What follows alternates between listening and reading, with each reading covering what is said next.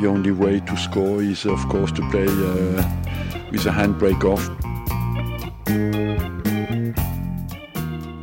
Hello, I'm Ian Stone. This is Handbrake Off, the Arsenal podcast brought to you by The Athletic. I'm joined, as always, by Amy Lawrence and James McNicholas. Hello, guys. Nice to see you.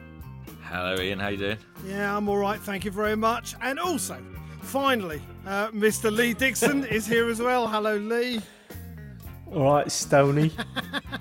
you know what? It gives me so much pleasure you call me Stony in that weird Cockney accent as well. I don't know what. See what was. I did there? Did half Cockney, half Manc. It, it, yeah, it was, it was, a little odd. By the way, the other thing I, I wanted to mention to you: well done on the uh, baked potato song with oh, uh, yeah. Matt Lucas. and Martin Keown oh, has a sense of humour, does he not? Oh, it, it, was just hilarious, wasn't it? It was just well, the hilarious thing was me having to ask Martin to be on the end of it based on the fact he wasn't in the beginning of it when the back four were asked.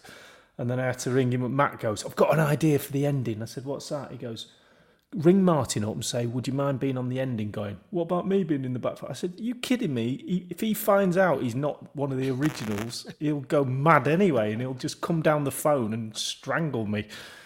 And uh, anyway, he, he took it took it like it was meant, and and he was he was funny at the end. I said to him, "We've all got some Arsenal on, so you know I've got a um, an Arsenal thing behind me and a scarf, and Tony's managed to go one better and put his armband on with his shirt."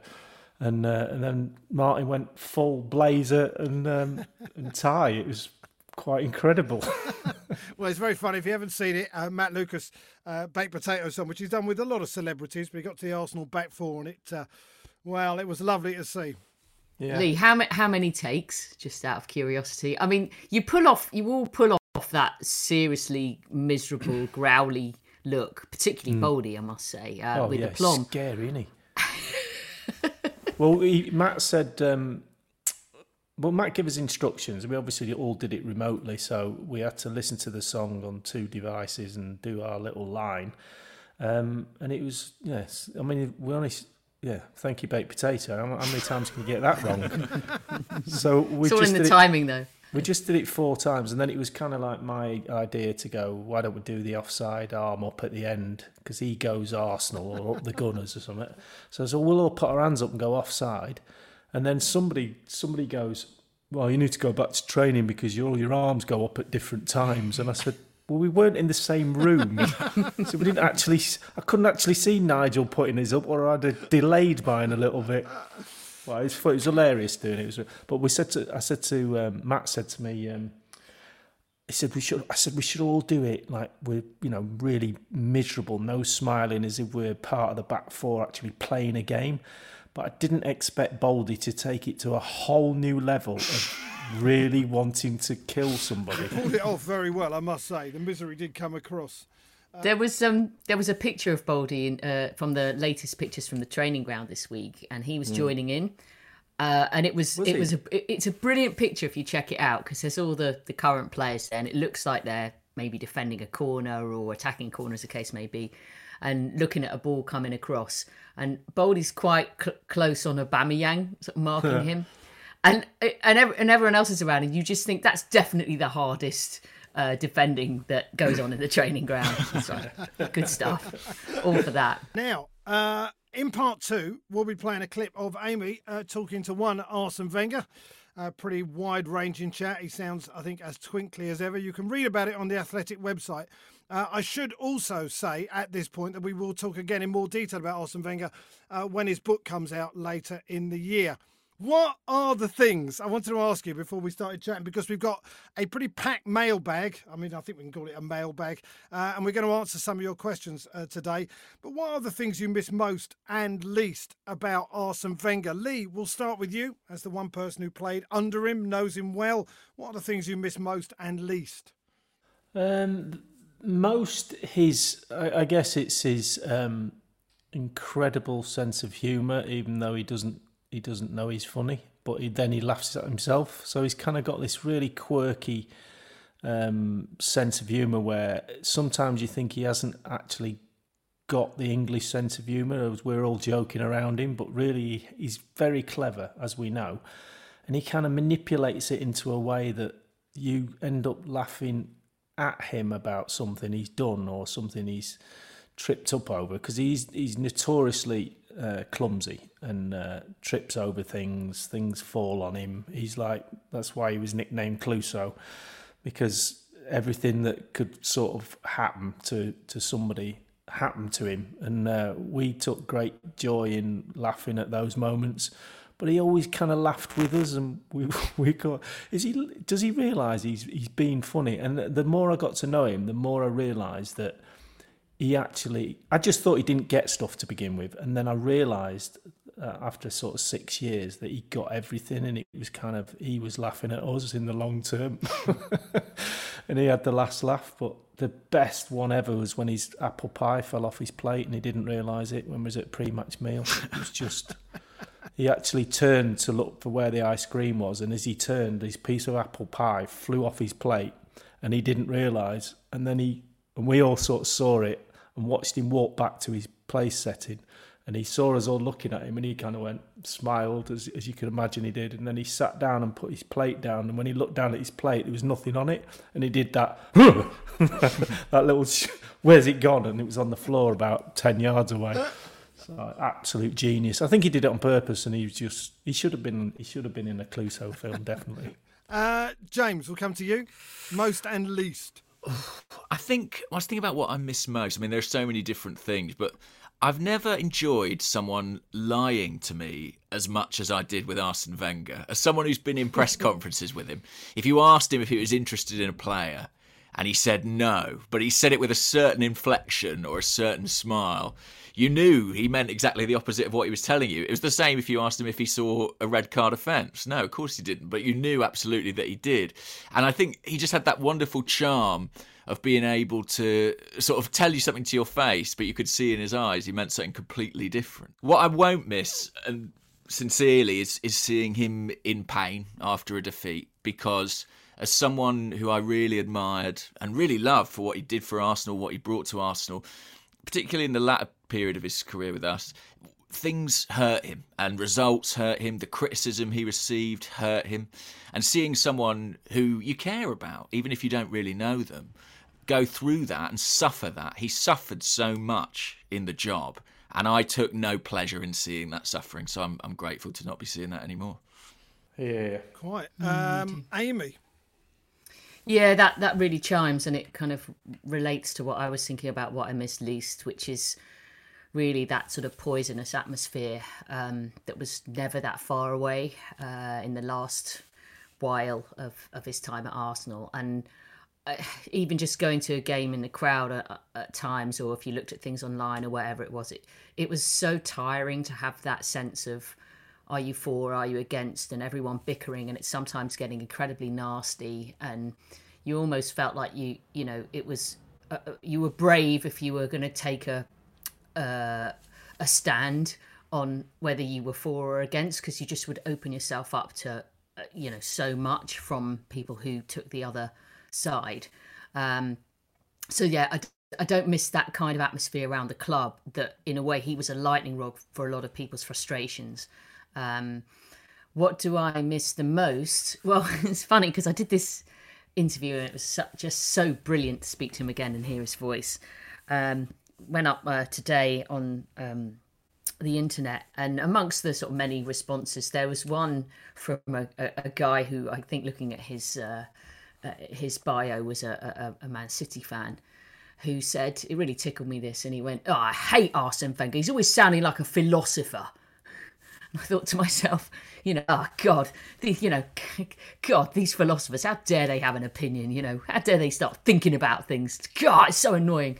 Uh, it really made me laugh because Arsene's um, absolutely dazzling intellect and the way that he could think originally and deeply and with a social conscience about more or less anything going on in the world made me quite proud uh, as someone uh, who who loves Arsenal that the manager of the club had that about him, had that uh, integrity, that status, and was able to communicate about things that matter uh, with such in such a way that you'd be mad not to listen to it really. Um, and and I, and I just thought that was a, a, a blessing for Arsenal. I really still believe that what you know in the qualities that you want from your manager, and I'm sure when they sit down and have a a, a box that of things that they need ticking off in any potential manager. Obviously, they need to win games. They need to you, you know communicate. They need to do all sorts of stuff. But actually, being a statesman, um, being someone that looks the part and sounds the part, and you're, you're proud that they're representing something. I think those values. That was his word he used all the time. That was just brilliant, Arsene. I do miss those early days of when he came in and and how we felt watching some of the football that we watched. And I've said this on here before when we won the league title against Everton and the way we played in those in those first few seasons. Lee, by the way, I didn't ask you what you miss uh, what you miss the least. Well, I think James summed it up perfectly. I think the the um, you know I grow. It's different having a working relationship with someone and seeing him, you know, every day of your life. Fans see him at a weekend. They see him in press conferences, and they and they they could see the the the hurt he was feeling, as Amy pointed out but we were you know intimate in that relationship based on the fact you see each other every day in the dressing rooms you know in the canteen. You can you can kind of um, see the real essence of the man. And I obviously wasn't there when he was going through his um, his real turmoil and the real hurt. But I can I can only imagine because I know him reasonably well to know how much really must have dug deep for him and that's why I was kind of like during the the process a few years it went on when people were saying time you know it's time it's time it's all and I and I was just going oh please you know Arsene you know take yourself out of it because it was it's very difficult for me at the time to say he should be removed from the, the position he's lost this he's done that the team are not doing this and that. He just felt so sorry for him and knowing knowing him that well you know, I don't miss having to think about him in pain, if you know what I mean. We've uh, put out the uh, feelers on uh, on Twitter for questions uh, that you want answered. Uh-oh. Uh-oh. well, the first one actually is for you, Lee. Um, Tony Dennis. Tony Dennis at Tony Dennis 10. Um, who would Lee Dixon support in a Champions League in a hypothetical, I must say, Champions League final between Arsenal and Manchester City? Oh, Arsenal all day long. Really? It's not even a. It's not even a. Of course. That's not what he says on his Man City podcast. I tell you. no, listen. I always, I always told my kids from um, a young age, there's certain things in your life you can never change, and your football team is one of them. And then I immediately changed my football team when I'd been at Arsenal for X number of years to go. Well, now I'm an Arsenal because City fans ask me, "I thought you were a City fan." So, well, I was as a kid, but I'm, you know, if the two play against each other under any circumstances, I will always want Arsenal to win. And I think that's the testament of the Arsenal being a member of that club that you that shows how powerful that is. So, absolutely, I'd want it to be six five for Arsenal. It's yeah. nice to imagine that uh, for a second. That was from Tony Dennis uh, at Tony Dennis 10. Uh, this is uh, for all the panel, um, uh, at capable of flight. Since 2000 onwards, uh, this might be the highest amount of academy straight young kids in or around the first team. Uh, is this because this crop is better than the ones before, or has the quality of the team they're displacing dropped that much? Um, Amy, what do you think about that? That's a good question, and I think probably uh, it's a little bit of a mixture of the two. I mean, there's obviously some uh, extremely high caliber talent at the moment, and that's talent that's come uh, from Hale End. Uh, Bukayo Saka is obviously the poster boy of that, but not the only one at the moment. Um, fascinated to see how Eddie Nketiah continues to to take those chances when I think a lot of people wondered when he went off on loan to Leeds, you know, how much would would that actually impact on his chances of, of becoming a, a real first team player at Arsenal? Um, uh, but then obviously the likes of Martinelli coming in and blowing everybody away as well in, from that alternative route. They are real high quality players that you'd like to hope can be at the club for a long time to come, and that's very much a, a, a important point at the moment with various contracts. Um, but also, you, you know, what's in front of you is important, and there's a reason that Arsenal are mid-table. Uh, in terms of the the way that the, the makeup of the current squad is not perfect.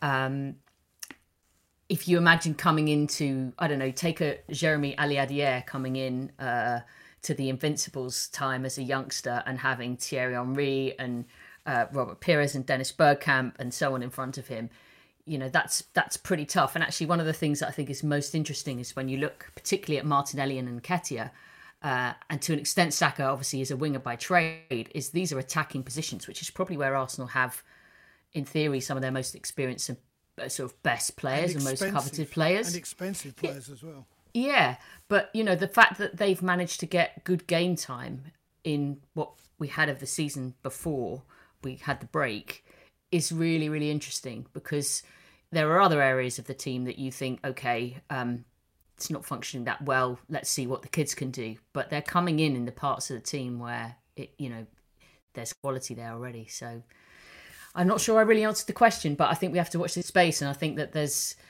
there's good opportunities there and they need to grab them. And that opportunity might be extended by the fact that football is going to be however it looks um, in terms of transfer market and so on and contracts and salaries going forward and arsenal are going to have to be clever i mean james mm. i mean we're all fans um, but as a fan, are you more excited by a 75 million pound signing or by a kid like Martinelli, say, uh, who comes in and does something special, and who's or say Saka even who's actually come through the ranks. It's a really difficult. I mean, I guess I'm. It depends what they do on the pitch. You know, I mean, that's really what excites me. Uh, it can be either, but of course, you do invest in these academy kids, and you want them to do well. I think there are a couple of other factors in it, which is, you know, since 2000, which is the year the question mentioned, we've seen things like the quota come in in terms of homegrown players. So Arsenal had to have a bit more focus on the academy in that regard. Uh, but there's also a big economic thing you know, in the summer last year, Arsenal made the decision to sell Alex Iwobi and loan Henrikh Mkhitaryan out and take a lot of money in the process, in part to give games to these young players, but also because it helped balance the books. So I think I think it's as Amy said, it's a bit from column A, a bit from column B. I do think this is a really exciting crop of young players, and you know, Vela was not one of the name mentioned. Would he get a game in this day and age? Well, if he if he didn't, it wouldn't be because of talent. He was a supremely gifted young player, as anyone who worked with him would say. It was about attitude for him. And what's encouraging is you look at a guy like Saka, the way he's adapted to a position that's not necessarily his preferred position, the way he's knuckled down. He looks to have the attitude, and that's a massive part of it too. Lee, you've played in, in plenty of teams with with you know players who've come through and also players who've been bought in. I mean, as Amy said, it's all about the balance, isn't it? Think James said something um, poignant there when he said it's it's about you know do would you like the big signing or the young ultimately it's about results. It's about what happens on the pitch. It's about getting the opportunities to show what you can do. Uh, it looks like uh, you know like in this present team and squad that the youngsters are going to get an opportunity. Um, and again taking bits of what Amy said about playing with not only coming against really good players in the squad you've got to get past. It's a double edged sword because you are actually improving in training by playing with the better players. So you kind of got the benefit of that, but then you've got to try and get past them in order to get in the team. So you long term, your development, if you're in a really strong squad, might be seen. Your the advantages of your development might be seen elsewhere because you can't break through but you've had your education there. So it is a balancing act.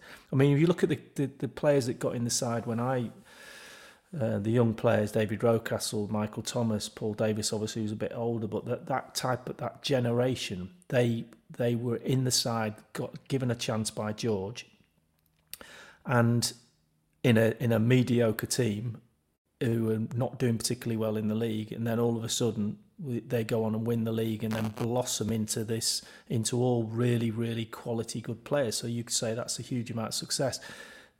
That has to happen again in order for those players to then go be recognized in the same ilk as as the players I've just mentioned. So again whether that happens it depends on it, could depend on how, how successful Arteta is in in in gaining more money or more for um, giving the opportunities to the players to, to show what they can do. Um, one point I just wanted to make on what James said. Uh, all things being equal, if you have uh, an academy player doing something special and a £75 million signing doing something special, uh, the academy player gives me more pleasure knowing that he's come through the ranks. That's just a person. Does he really? Yes. I was just thinking about that. Definitely. I mean, I was I was thinking, uh, do I love Dennis Bergkamp? You know, compared to Paul Merson, say, sort of similar types of players, and one came through as a young kid, everybody you know sort of loved, and another one was a global star, and I loved them both differently, and I don't I w- I didn't have a kind of um, underpowered affection for one or the other because of where they came from. They just I, I just developed an affinity for what I liked about each of them individually, differently. Well, that's it. Amy. Amy, let, let me just let me just come back at you that and say, okay, Paul Merson had come from uh, Ajax, and Dennis Bergkamp had been the homegrown player. yeah. Go on. Now you've totally, completely tangled up my brain. Well, it, it, I think it's a good point though because like Merson, Paul Merson was a great player, but Bergkamp was uh, just astonishing, and I suppose we haven't had an academy player, have we, to be quite that level? So it's kind of difficult to imagine Not how yet. you might feel. Uh, yeah, but but what I'm saying is that in terms of like people of a certain age, when Paul Merson came through, everybody just loved him hmm. because mm. he, you know, he, play, he was a maverick. He played with character. He did. He's a really good player, by the way. People underestimate who don't who, who didn't watch him quite what a, an excellent footballer he was.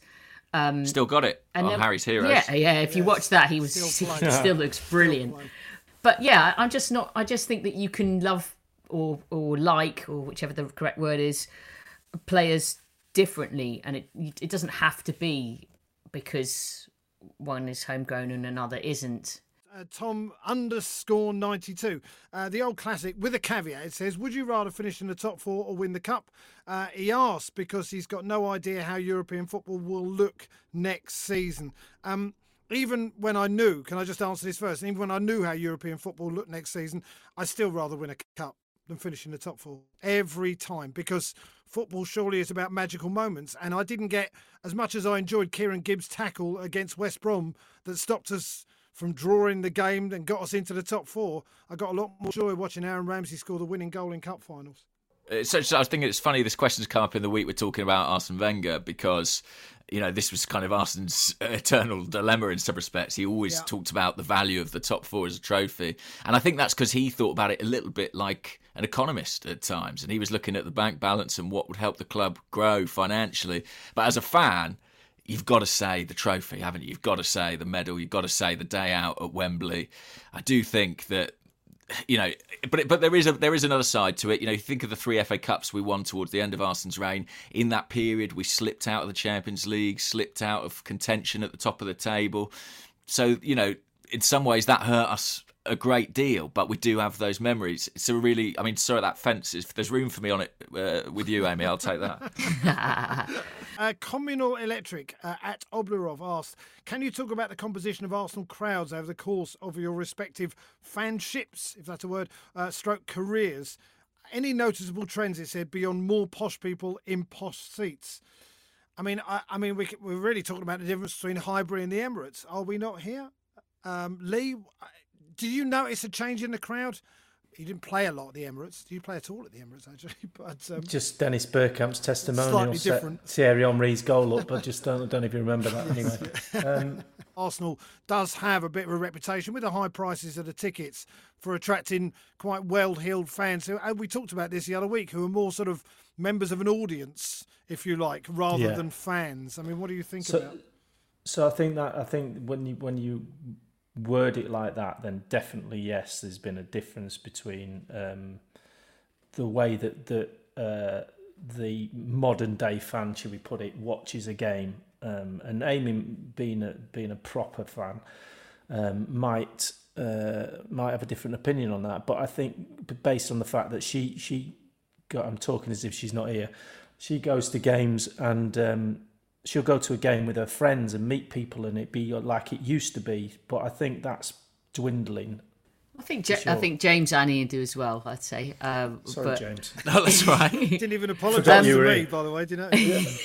Go on, Amy. Just, I thought you were a Tottenham fan, Stanley. Oh please! Oh no! Oh my God! Really? Is this what this is about? Anyway, Amy. I, I, I think. I'm shocked. I, I think one of the things that you know, I I I sometimes feel like um, a bit of an old bore when I when I try and compare sort of the fan experience when I first started to go to to now, and obviously it's evolved over time. But I think there are a few things that are really really obvious. The fact that you could just go on, off the cuff was a big thing. Yeah. Obviously nowadays that's very very much more difficult, and as a as a youngster especially. Uh, the ability to just go with your mates to a game on a Saturday afternoon for not much money. You could probably afford it with your pocket money. You could probably um, there was no mobile phones obviously, so ring up someone's house or leave a message with their mum or whatever, or make a plan at school and say, "Do you want to meet up and go to the game?" And you could just go, and it would cost a couple of quid, and you could meet outside the ground and go in and find a spot. And if somebody was a friend of a friend and you said, "Oh, do they want to come as well?" it could be completely last minute. People could rock up at literally five to three for a three o'clock kickoff with a couple of quid and that that had an influence on the types of people who went to games. It was easier. The, also, because tickets were cheaper, it was funnier, I think, and a bit less serious and a bit less intense than going to football is. I think nowadays people almost I don't blame anyone for this, but you are spending a lot of money and investing a lot in it. Expectations um, is what you're talking. There's a lot of expectation. There's a. It, it, can be a bit demanding, you know. Yeah. It's a bit of a sitting back and waiting for the players to entertain you, do well, work hard, or win type of thing. And anything less than that, you, you can get annoyed about, or people can get annoyed about. And there's much less of a sort of like just turning up because you're going to football because you're a fan and you're going to have a bit of a laugh, win, lose or draw. And of course you care, and of course you're going to invest yourself in the game emotionally. Um, but I just wonder whether there's something that has been lost along the way, and I, I don't know how on earth you begin to bring it back. Um, certainly not while you know it's difficult to talk about at the moment because nobody's going to games. But you know, in in normal football, it's it, it's expensive and it's difficult to go regularly. I think that sense of going regularly as well. You can you know you could go pretty often without it necessarily being something that you worried about how expensive it was going to be and if you could afford it or what other things you'd have to sacrifice to go. Yeah, I, I think look, football it doesn't cater to the fans who are actually there live in terms of the pricing, but there are other elements of that too. The way games get moved to accommodate TV broadcasters, mm. the the kickoff times that aren't necessarily always the most social. You know, it, it is it is changing in that respect. I think you notice it almost more when it's say a cup game at the Emirates Stadium and you get a different crowd in who might not otherwise be there. Sometimes the atmosphere does pick up because those are fans who sort of wouldn't ordinarily be there every week. And I think it, that's when you feel the difference really, what those cheap tickets, what that availability of tickets does to the atmosphere in the ground. Well, you end up getting people standing up when we get a corner. Yeah. all the old people, all the old people that I sit with go, sit down. We've never scored from a corner, not since Lee used to play. So uh, things definitely, uh, definitely have changed down there. Um, I've got one here from Martin Amory. Sorry, Martin Avery at Martin Avery eighty four. Uh, are there similarities between what Mikel Arteta is starting to build at Arsenal and how George Graham built his te- his first team? Uh, i.e., bring in young players from the youth team or outside the club that are hungry, and more experienced players get on board or say goodbye. Well, as we've been saying, Lee, it's sort of needs must, isn't it? Really, uh, uh, but isn't that an encouraging thing to see that sort of thing happen? Yeah, I think that's a it's a really good point. I think if you um, if you sit back and assess where the club's at, what what what um, players that Mikel's got at his um, disposal, and also his. I mean, I don't know. He's. I don't know him. I don't. I'm not personally. Um, I've never met him. I don't know. I, I, know of him. I know what he's supposedly be about. Um, we're seeing bits of that come out in his tenure already about what he's trying to create, the the environment he's trying trying to create, and time will tell whether he's you know he can lace the lace the boots of of uh, of Mr. George Graham. Um, but if he's going around about it with that philosophy of giving the youngsters a chance, like George did, um, building a, a culture of um, understanding the club's philosophy and, uh, and, and and ideals and, and what the club's built on and all of that lot, which I hope he is, um, which was has been sadly missed over the last few years. Uh, there's been a diluting of that effect, and towards the end of Arsene's tenure, that you know I, I do feel as if some of those traditions and uh, and, and ways of thinking and behaving was, was slightly gone out the out the door, maybe because he, he'd taken his eye off the ball a little bit because the pressure was on elsewhere. But there needs to be some custodian there making sure that that stays um, stays at the forefront of everybody's thoughts. It's got to be the first thing you think about. Certainly was when I came to the club. It was, you know, remember who you are, what you are, and who you represent daily. And uh, getting back to those those ideals. It, it, I think he's, he's, he's about that, and that would be good. So there is similarities, there's no doubt about that. Um, huge mountains to climb in order to, of discipline, of uh, integrity, of all the other, you know, strap words you can throw at, at uh, George Graham. But um, if he does half as well as George did, then we'll, you know, we'll be on the, on an upward curve. Amy, um, it is important, as I've said to Lee, as we've all been saying, getting that mixture right. But there, there does, it, there was a good feeling before we went into lockdown, was there not? Yeah, I think so. Um, I, you know, it's going to be fascinating to see how how uh, Arsenal pick up. Um, partly because I think you know, more or less everybody's fit. I mean, not quite, but I mean, there seems like there's a, probably a lot more options. I mean, there was quite a few missing and and. Uh, uh, you know, making and mending do at different departments of the team. And now I think the competition for places coming back in should be extremely high. And I, I, I was trying to think the other day, like, who do you pick to start the first game or even the second game or whatever? And it's quite difficult. I think there are a few people who might not have been in everybody's mind to start who I think are, are giving Mikel Arteta a serious not headache, but you know, a challenge to see who he picks. Well, Eddie scored a hat trick, didn't he, in the friendly game the other day? So that's obviously got to make him think a little bit. Uh, James, um, it, it, I mean, I know what, what Martin here is saying about ruffling the status quo. I mean, in the end, mm. the hmm. status quo is whatever Mikel Arteta makes it, right? Yeah, I guess, but I mean, this is a, a squad with a few uh, aging players, aging stars too. You look at people like Mesut Ozil, Aubameyang; they're all post 30 and sooner or later Mikel's going to have to make decisions on these guys where possible. Is he going to make them part of his plans or is he going to look to build for the future and move forward? Uh, it's a really really fascinating time. I think look I'd love to think that he could come in and do a similar job to what George Graham did and be that disciplinarian and kind of hammer the club and the team into some sort of shape. Uh, so yeah it's a hell of a precedent. If he can live up to that then we'll have something special on our hands Talking of fitness, uh, Harry S at Harry Hairbear, uh, he said we've seen photos of Torreira looking trimmer AF is what it says. You can work it out for yourself during the lockdown. Um, and he asked which player do you reckon is most likely to have been sitting on the couch getting into too many bags of chips. I mean, my son said he saw a picture of Kevin De Bruyne at Man City. He's put on it. He's got a bit of timber on him. Um, I mean, I was trying to imagine a fat uh, Pierre Emerick Aubameyang. It, I just can't. My head doesn't work that way. But is anyone Lee? Do you see anyone in the squad who might like a, a snack a bit too much? Um, I'd like to think none of them. No, I mean they're all they're athletes not, now, aren't they?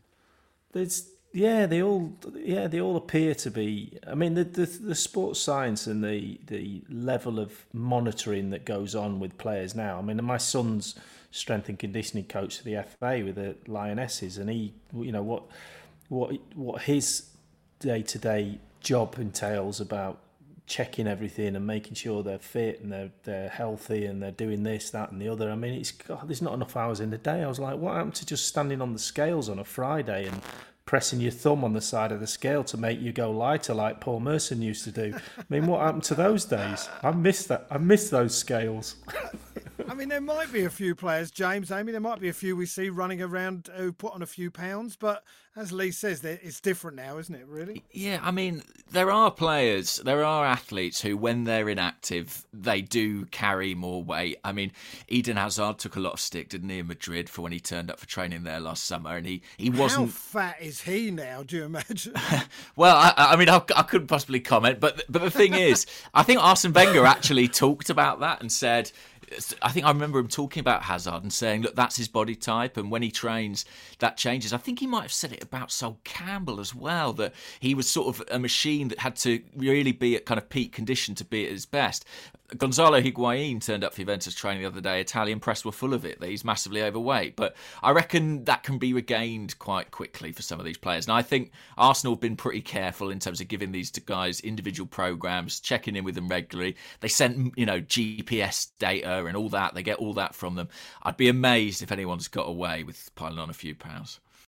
Well, Amy, we would hope so, right? We want them fit and raring to go. He said this is the first time that all Arsenal players have been fit since 1948. Apparently, um, have you? Uh, I mean, I mean, one would hope that they are going to be fit and raring to go. Well, I think if they're not, they're not going to be in the first team. On a on a serious note, on, on about that, um, Stoney, about fitness and stuff.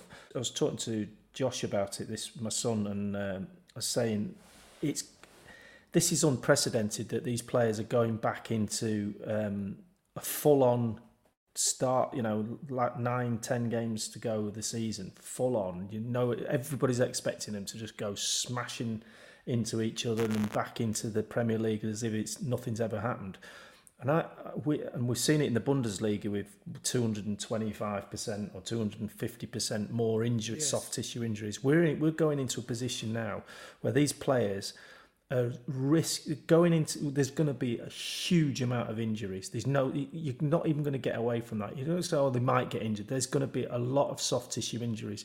They've done the pre-season without any games so you're doing a pre-season expected to go into full-blown physical contact when you're not thinking about the consequences like you do in training or, just take it easy there or pull out of that because I'm not quite ready did it you're going into a game where you, you your mind doesn't your mind takes over and you just go right I'm going for that ball. There's going to be hamstrings thigh strains groin strains left right and center. So this this fitness level we were talking about it it is an important thing they shouldn't be overweight. But the more important, more pressing thing for me is how how can we get through these next nine games? All the teams with with a squad that looks like it hasn't been, you know, decimated by ripped muscles everywhere. Yeah. Well, I mean, that's part of the reason I know, Amy, you talked about um, the five substitutions uh, with Arsene Wenger, and I'm sure that's part of the reason why, isn't it? I wanted to ask actually uh, one more great question from Ken Turner at Kent366. Um, Arsene Wenger's book comes out in October. Uh, assuming he doesn't read it himself, who should be the voice of the audio book?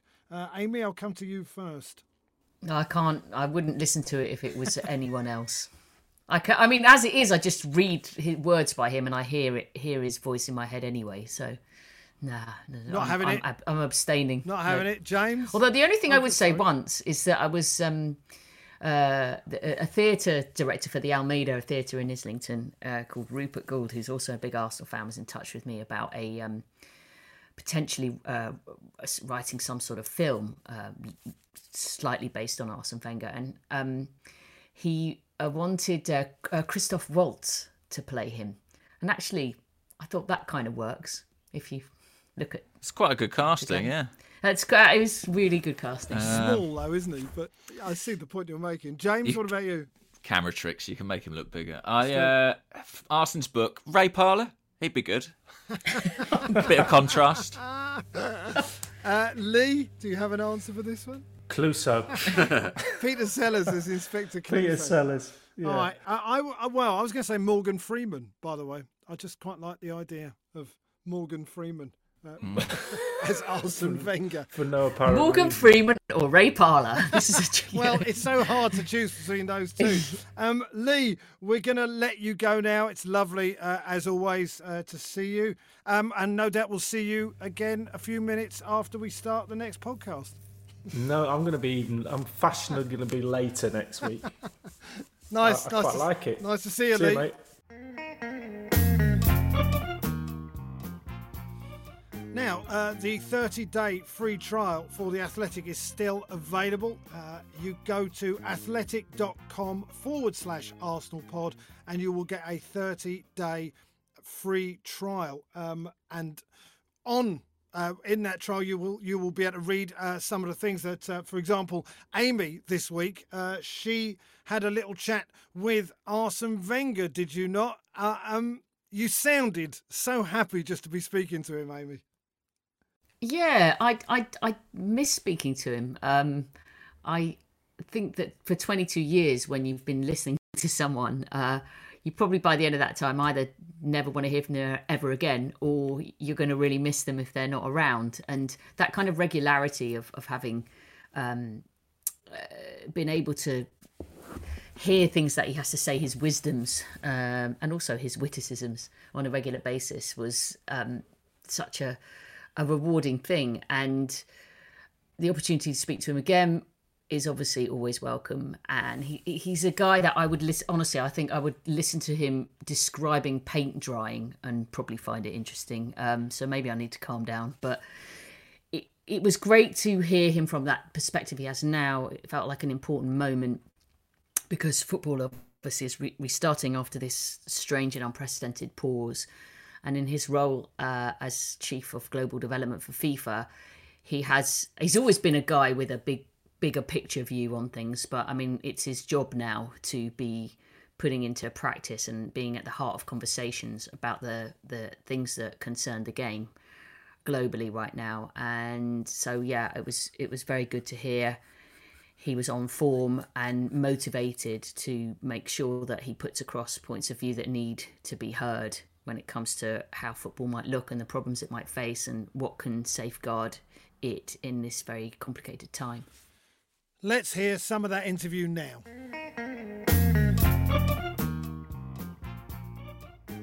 How much have you missed football for someone like you who has been watching games all your life? Suddenly there are no matches. Well, I, I missed it. I still followed, uh, you know, because I had many meetings with uh, FIFA on phone, so I was still involved a lot in the, in the game. What you miss is uh, the games, you know, the competition, and uh, that was, of course, uh, difficult from one day to the next. Have no, no, no expectation to watch a game, no comment on, no thinking after the game what happened, you know. So that created a void, but. Uh, overall, I was still uh, involved a lot in football, and for us, uh, I had many meetings. Uh, people were more available to, to speak about the future of the game. I mean, obviously, when you're you're joining FIFA partly to have this responsibility for looking after the future of the game, how greatly has that those conversations have sort of changed direction because of, of this global crisis? Well, what I would say is that uh, you realize that football without the fans uh, is not real. Uh, I would say you have uh, two, two, two elements in the football games. You have people who make the spectacle. These are the players and the fans who go to the stadium, mm-hmm. and people who watch it, uh, who watch it on television. So you have divided the first one in two. That means the spectators have to stay at home, mm-hmm. and only one part of the spectacle are the players and uh, so you realize how much you miss that. Can you imagine the Premier League without crowds? No. because what makes it special in England as well, a part of it is uh, the way the games are filmed, but as well the way people respond to the game. I think it is the best country in the world to respond to what's happening on the pitch. Okay. And that's we, that's why I think it will be the most handicapped championship as well without that. That's interesting. Um, in a kind of bigger picture, how, how do you think football will be different now? I mean, not just looking at it on the pitch, but just when the game tries to rebuild itself, I suppose, as an economic model, as a, you know, things like that. Look, I'm uh, not very much uh, optimistic about that. Mm because I don't think uh, it will change a lot. Apart from the fact that the strong strong will be stronger and the weak will be weaker, Mm-hmm. And uh, the difference could be augmented after that. Because uh, I uh, I'm convinced that uh, after that uh, the competition takes always over. You know, and when you look at the pre- at the economical predictions, Mm-hmm. it looks like, uh, of course, uh, all the countries' uh, productivity uh, will be down between 8 to 10 percent in all Europe. But Mhm.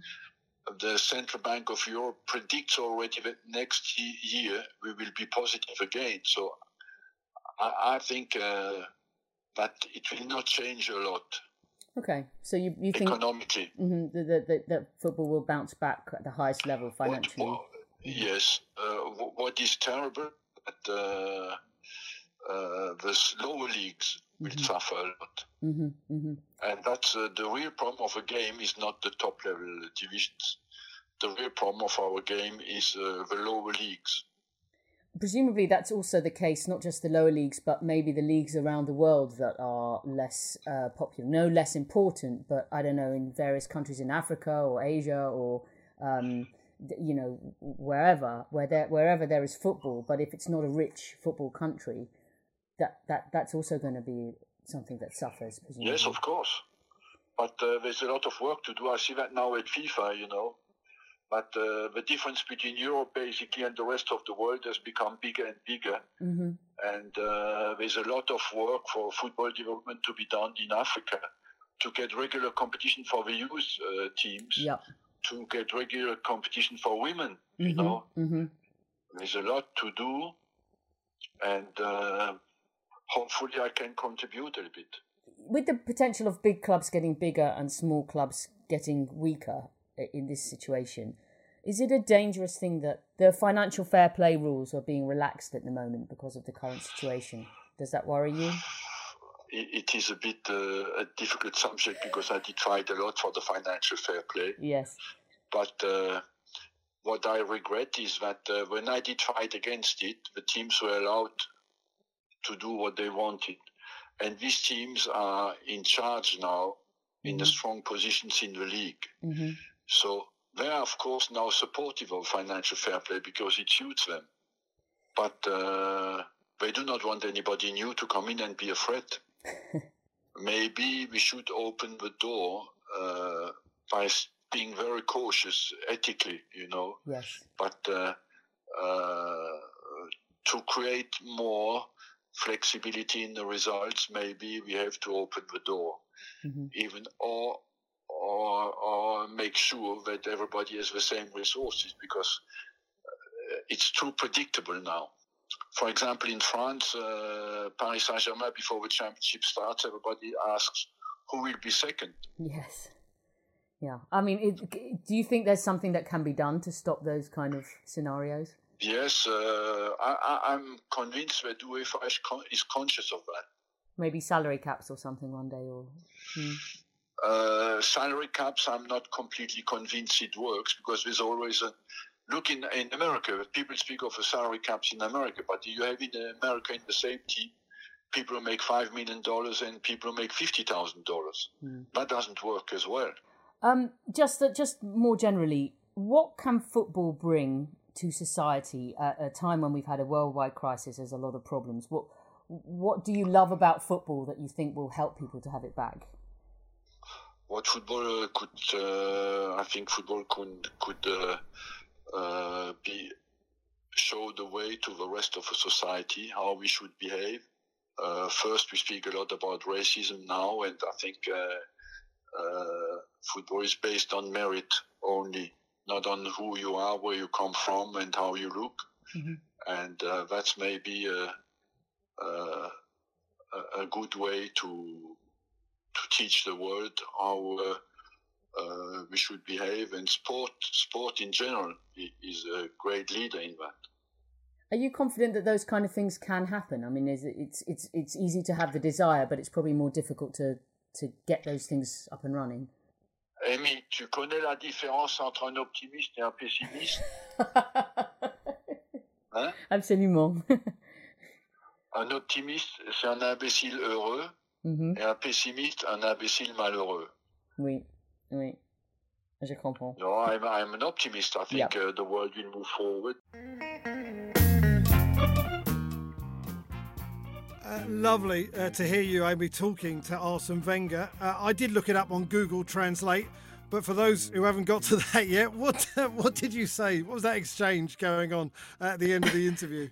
I'd quite like to know what the Google Translate comes up with, to be fair. But um, uh, yeah, it, it, Arsene um, was talking about the, the, difference between being an optimist and a pessimist, and uh, reverted to to French because there's a, a saying in French, uh, uh, imbécile heureux, which kind of means sort of a, a village idiot type of thing, and uh, so use it as a sort of play on on words, essentially to say like an optimist, you're a, you're a happy idiot, and if you're a pessimist, you're an unhappy idiot. So it's a kind of classic Wengerism, um, for which he became so famed, and uh, you know it, it it just kind of shows typically how sort of clever and funny he is when he wants to try and um, amplify a point. And I think the bottom line is, you know, yeah, it's, it's hard times for football, but you know, he, he wants to stay optimistic.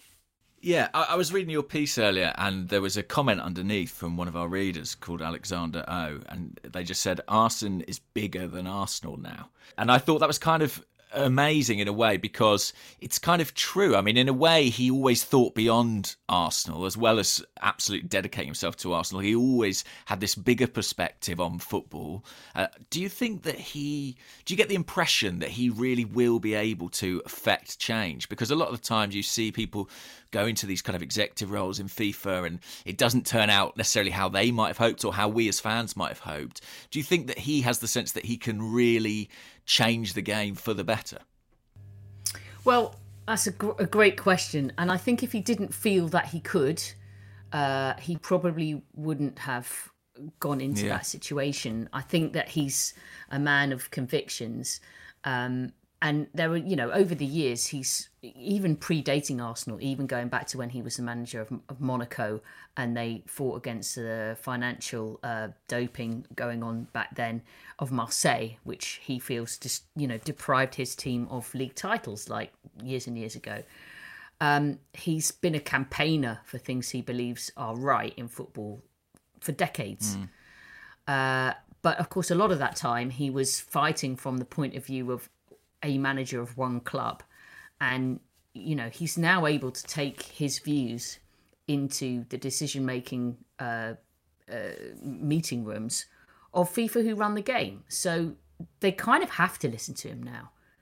You know, before I guess that if a manager or even a group of managers or a group of clubs want to put forward a um, something that they don't like about the way the game is being run, I mean, there's always going to be points of view. I mean, if you take even FFP at the moment, financial fair play, that's that's always been quite controversial. You're always going to have a range of opinions because people have a vested interest, um, and people are going to try and have a, a, a set of r- rules and regulations that best suits them about things like that. So you're never really going to get a consensus. If it's a club v country debate, you're never really going to get a consensus. There's all sorts of because sorts of things in, involving the game where you you know you're unlikely to get a shared point of view. Uh, but what he will, what he can do now is be right front and center of all those conversations, and he will always both listen because he's a good listener and express the views of people he thinks are important. Uh, so, can he affect change? We have to wait and see. But uh, I think it's a great thing that even they've got a football brain like him uh, in in those conversations. I mean, we didn't uh, get as far as discussing whose idea and what exactly was the course of events that led to the five substitutions, but I'm pretty sure that he would have been quite heavily involved in saying exactly what Lee was talking about before. You're going to get these uh, these muscular injuries. We're going to have big problems in how we deal physically with this, these few games coming up with the restarts of seasons. There's then going to be presumably a break, and then we go again. How do we protect players? How do we allow managers to manage? This is something we have to do. So, yeah, I think there are things he can do and will do. Amy, one of the things I really liked about what he said, and I'm with you, it was nice to hear his voice again. Um, and he was talking about the difference between the people who watch it at home and what he said was that the people who make the spectacle. And he knew, and he said it was the players and the fans. And he was talking about how the Premier League will be most affected because of the way the fans respond to what's happening on the pitch in a very sort of organic way. Um, I, I, I mean, he, he has such a deep love for our, for not just for the game, but for the English game. I think, and it does, it does. It's nice to hear it, isn't it? Yeah, I think you're right. I mean, you know, he was sort of very um, specific, and I thought that was a, a, a really fascinating observation. Um, if you've been to games in uh, in different countries, you notice that you know crowd atmospheres or what have you are not universal and the same everywhere. So I mean, uh, Arsenal played um, Eintracht Frankfurt in the Europa League earlier on this season, and first minute to the last, flag waving, um, you know, the same kind of high intensity tempo, chanting non-stop, the same kind of intensity. But what it isn't actually doing is almost reacting to the ebb and yes, flow of the game. Yes. Whereas, of course, I think in England we are more accustomed to kind of the oohs and ahs and the sort of the anxiety and then the excitement and all those changing emotions as they build and they crescendo and then they ebb away and then the fear comes in and then the anger or whatever it might be according to what's going on in a, in a particular game you do feel that the fans and the players uh, and the game itself is all kind of on this same uh, uh, piece of theatre unfolding on this with its its different emotional kind of vibes along the way so I thought it was interesting that Wenger felt that actually not having that might have this kind of extra dimension in terms of how English football is without fans. Obviously, there's no fans more or less anywhere at the moment where games are on. So, um, yeah, but he also said, and I thought it was a kind of typically observant, nice uh, Wenger comment where he goes, "You realise that football without fans is not real." Um, you know, and I think again, as you mentioned, Stony, it was if you said to most people, kind of split into two, like the football experience, like what's going on, you would have, well, here's the players yes, on the pitch and yes, here's the fans. Yes. But actually, he didn't do it like that. He split it by here's the people inside the stadium, which is the players and the fans, and here's the people sat at home watching on their telly. So he he sort of had the match going fan in with the players as the you know the the entity as the spectacle as the football match rather than saying players on one side fans on the other and i thought that was quite an unusual way of looking at it and a really valuable one and one that shows a, a, real appreciation, you know, for what fans bring to the spectacle, to the occasion. I mean, it will be really interesting to see how different it is. I, I saw a stat this morning from the Bundesliga talking about sort of home and away advantage. There have been 45 Bundesliga games played behind closed doors, uh, only 10 have been a home win. So, you know, in fact, I think the, the most common result has been an away win, a win. So home advantage has kind of been eroded in some ways by the lack of supporters. That's something that Arsene pointed out very much so is that he, you know, he felt that there's this uh, handicap because the you know the, the, the smaller teams actually need that energy that you get from a crowd to reduce the sort of quality deficit mm. sometimes. So he he, yeah. he felt that this period upcoming is going to be a real challenge to see those kind of slight shock results where a, uh, a, you know a smaller team maybe turns over a bigger team just because you know that they're at home and they can get that they can get that power. It does give us an advantage in the quarter final away at Sheffield United. I feel I genuinely yeah. do, and I'm I'm hopeful. And you can read the full interview uh, with Amy and Arsene Wenger on the Athletic website. Uh, James, you wrote a piece about Sir Chips Keswick um, mm. and why he might he's not chairman anymore. um, I mean, I, I, well, I mean, yeah. it sounds it sounds quite sad, but he's 80 years old, and I, I mean, he obviously was thinking about uh, uh, about leaving anyway, wasn't he? I think so. I think that the last season or so of his time as chairman was a difficult one for him. I know Amy knows probably more about this than me, but he was very uh, frustrated in that time. And I think that uh, there's been a kind of issue of a conflation between the board and the chairman and the football executive. And sometimes criticism that maybe should have been aimed at the latter was aimed at the former. Um, and, and I think that he found that difficult in a role which you know, he didn't have a huge amount of authority, certainly not over football matters, and wasn't able to always execute things as he as he might like. I mean, is that a, is that a fair description, Amy? Would you say? Hmm. So it, it's what's changed is that he's obviously retired or chosen to move on, however you want to frame it. Uh, and essentially, there is no chairman now, which I think kind of underlines the fact that this is now absolutely Stan's club. It's another break from tradition. It kind of means there are less dissenting voices at board level. Uh, and, you know, for people who don't like KSE and what they've done with the club, I don't think that's good news, really. Well, this is what I was going to mention to you, Amy. Surely that's a blessing for Stan Kroenke in the sense that he's completely in charge, but there's no one else to blame when it go. Sorry, when if it goes wrong. yeah, maybe. Um, I, I don't really know what his, none of us really know what his thought, deepest thoughts and motivations are um, as regard the club. I mean, I think that again, like everything in football, we're looking at things through this slightly altered prism at the moment because Stan Kroenke has uh, a multi- multiple um, amount of interests in different sporting clubs.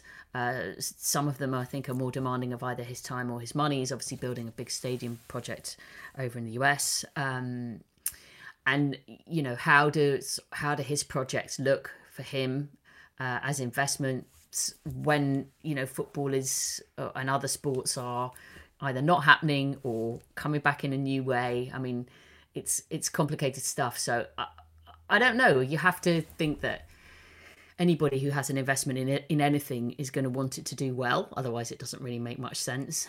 Um, if he thinks this is the best way, he he's going to live or die by that decision, I guess, in terms of how people perceive his ownership. Yeah, I, I mean, just to kind of bring the two topics together, that piece that I wrote about the board when I was writing it, I put out a sort of feelers for questions for fans, and so many people asked, you know, what about Arsene Wenger? Could Arsene Wenger have some kind of role within the club? Yeah. And I just wanted to sort of put that to you, Amy, and kind of think, ask, you know, do you think that's ever really a possibility of Arsene coming back in any in any meaningful way? I wouldn't want to guess what he's thinking, mm. but he did talk about it, didn't he, Amy? You did mention that about putting pressure on on whoever's the current incumbent is if he did come back in in some capacity? I think that was more about coaching. Um, I think I think Arsene feels he doesn't want to put pressure on whoever is, is coaching the club rather than else elsewhere. Uh, I I just get the feeling that the break uh, when it came was something that it, you know it needed him it needed some time for him to adjust to a new reality, having been so immersed for so long, and one of the things that happened I said, is Arsene, I think, surprised himself by how much he quite enjoyed not, you know, not having the day to day pressures. Um, I suspect he thought that what he would miss would be um, far stronger and outweigh the things that would be beneficial about not being Arsenal manager after all that time.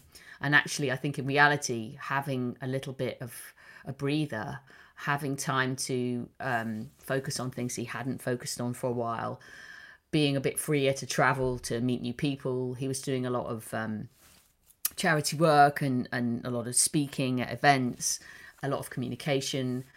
Uh, and I think he really, really enjoyed it. Um, and it almost boosted him again. And then the FIFA thing came along. I don't imagine a return to Arsenal is particularly on the cards at the moment further down the line in future, depending on the shape of the club, depending on what's going on uh, at, at, senior level, he might, if the opportunity arises, he might think differently about it. But I definitely wouldn't be expecting anything anytime soon. I think perhaps the nature of the parting was tough, so maybe he wouldn't be that comfortable about coming back in given the environment he left behind and how it happened. We'll probably find out a little bit more about that maybe when his book comes out. I don't know, but uh... hopefully.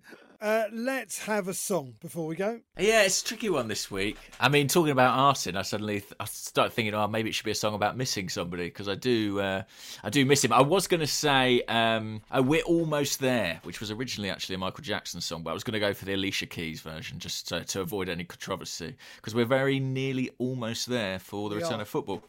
We are only eight or nine days until we play Man City away. Um, Tayo, uh, our producer, says James Brown, the boss, which is a pretty good shout for the boss himself.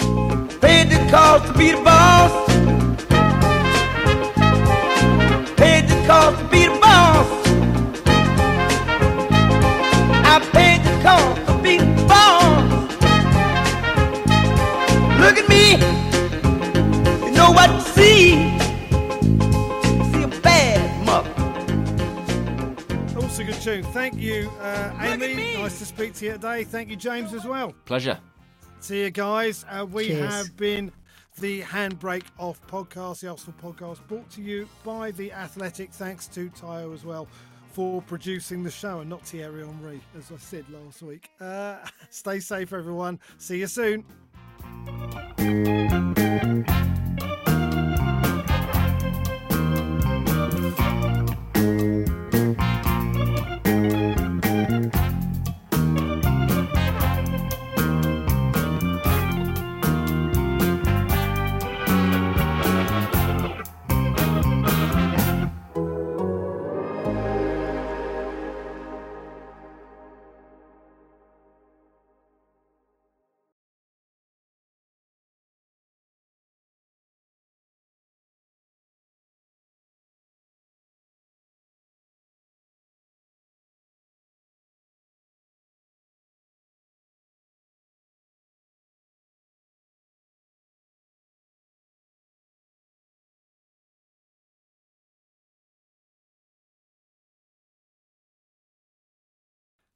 And you can read the full interview uh, with Amy and Arsene Wenger on the Athletic website.